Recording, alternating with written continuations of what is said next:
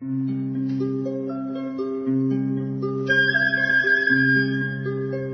رادیو کودکان دنیا خوش آمدید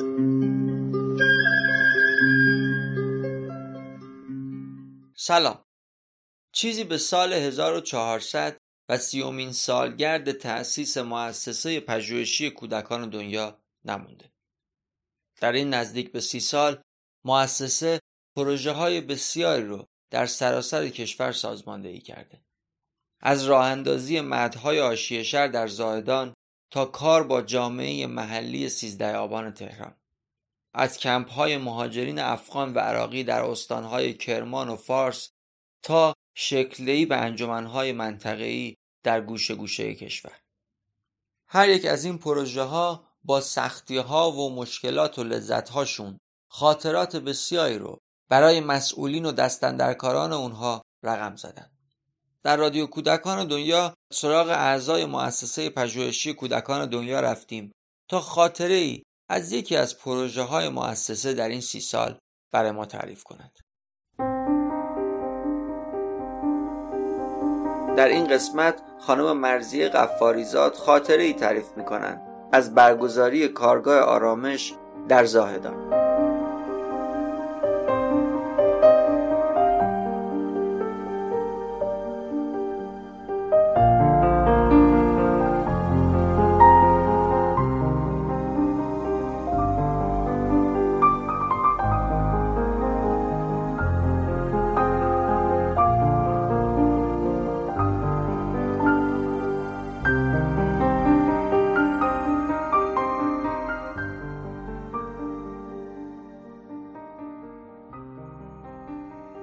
در سال 1381 مؤسسه با هدف کمک به گسترش آموزش کودکان خودسال در حاشیه شهر زاهدان فعالیت خودش را آغاز کرد. ایجاد مهدهای خانگی یکی از برنامه های این پروژه بود. من به عنوان یکی از اعضای خانواده مؤسسه قرار شد که در کنار این عزیزان قرار بگیرم برای آموزش دوره آرامش به مربیان. جلسه اولی که در سالنی که به این کارگاه اختصاص داده شده بود وقتی قرار گرفتم متوجه سر و صدای زیادی برای ورود مربیان عزیز به داخل سالن شدم من از دوستان سوال کردم که علت این عجله و این سر و صدا دوستان گفتن که احتمالا این عزیزان دختران جوان دارن میان توی سالن تا جا بگیرن برای خودشون و طی این سه ساعتی که کارگاه برگزار میشه از دیوارها به عنوان تکیهگاه استفاده کنند. هشتاد مربی جوان بومی در چهل مهد حاشیه شهر زاهدان. آماده بودند برای آموختن.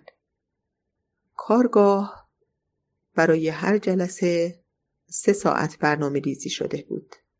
طبعا برای این سه ساعت نیاز بود که یک استراحتی بین برنامه داده بشه با انجام تمرین های کششی و برخی از نرمش ها برای مهیا بودن این عزیزان در ادامه جلسه تو جلسه اول من متوجه شدم که برخی از اونا با هم جاهاشون رو تعویز می کردند. اما تعدادی از همون ابتدا تا عواست جلسه در جای خودشون نشسته بودند و گاهن کش به بدن خودشون می‌دادند. حد زدم که شرایط خاص اون منطقه با توجه به دستبندی نگاه ها این شرایط رو ایجاد کرده. بنابراین با طرح یک سوال جلسه رو به این سمت هدایت کردم که دوستان آیا از بین شما عزیزان کسی هست که بگه با انتخاب خودش تو کدوم خانواده به دنیا آمده با انتخاب خودش تو کدوم منطقه به دنیا آمده و با انتخاب خودش باورپذیر شده. اگر قراره که شما در کنار کودکانی قرار بگیرید تا بیاموزید یا بیاموزانید مسیر تعامل رو مسیر همدلی و عشق ورزی رو آیا مجاز به رفتارهایی هستیم که به ما القا شده؟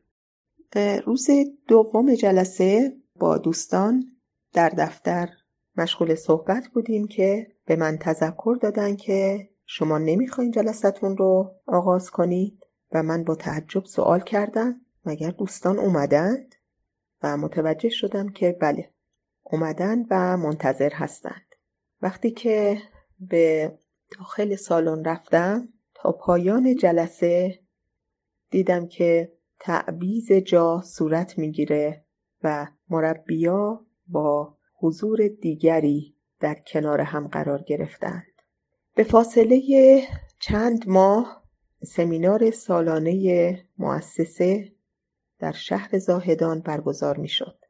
وقتی که برای شرکت در این سمینار در سالن فرودگاه قرار گرفتم متوجه شدم که از مسئولین عزیز منطقه زاهدان تو ارتباط با این طرح دنبال من میگردند و مطرح کردند که دوستان مربی منتظرتون هستند. وقتی که به بیرون از سالن رفتیم متوجه شدم که صفی از این عزیزان که برای استقبال اومده بودند برای استقبال از میهمانان سمینار شامل این عزیزان مربی هست که کنار هم ایستادند با شاخه های گل و یک مربی سیستانی و یک مربی بلوچ. کنار هم این صف رو تشکیل داده بودند برای خوش آمدگویی. و به محض اینکه چشمشون به من افتاد همدیگر رو بغل کردند و شوق خودشون رو از این همراهی و تعامل نشون دادن.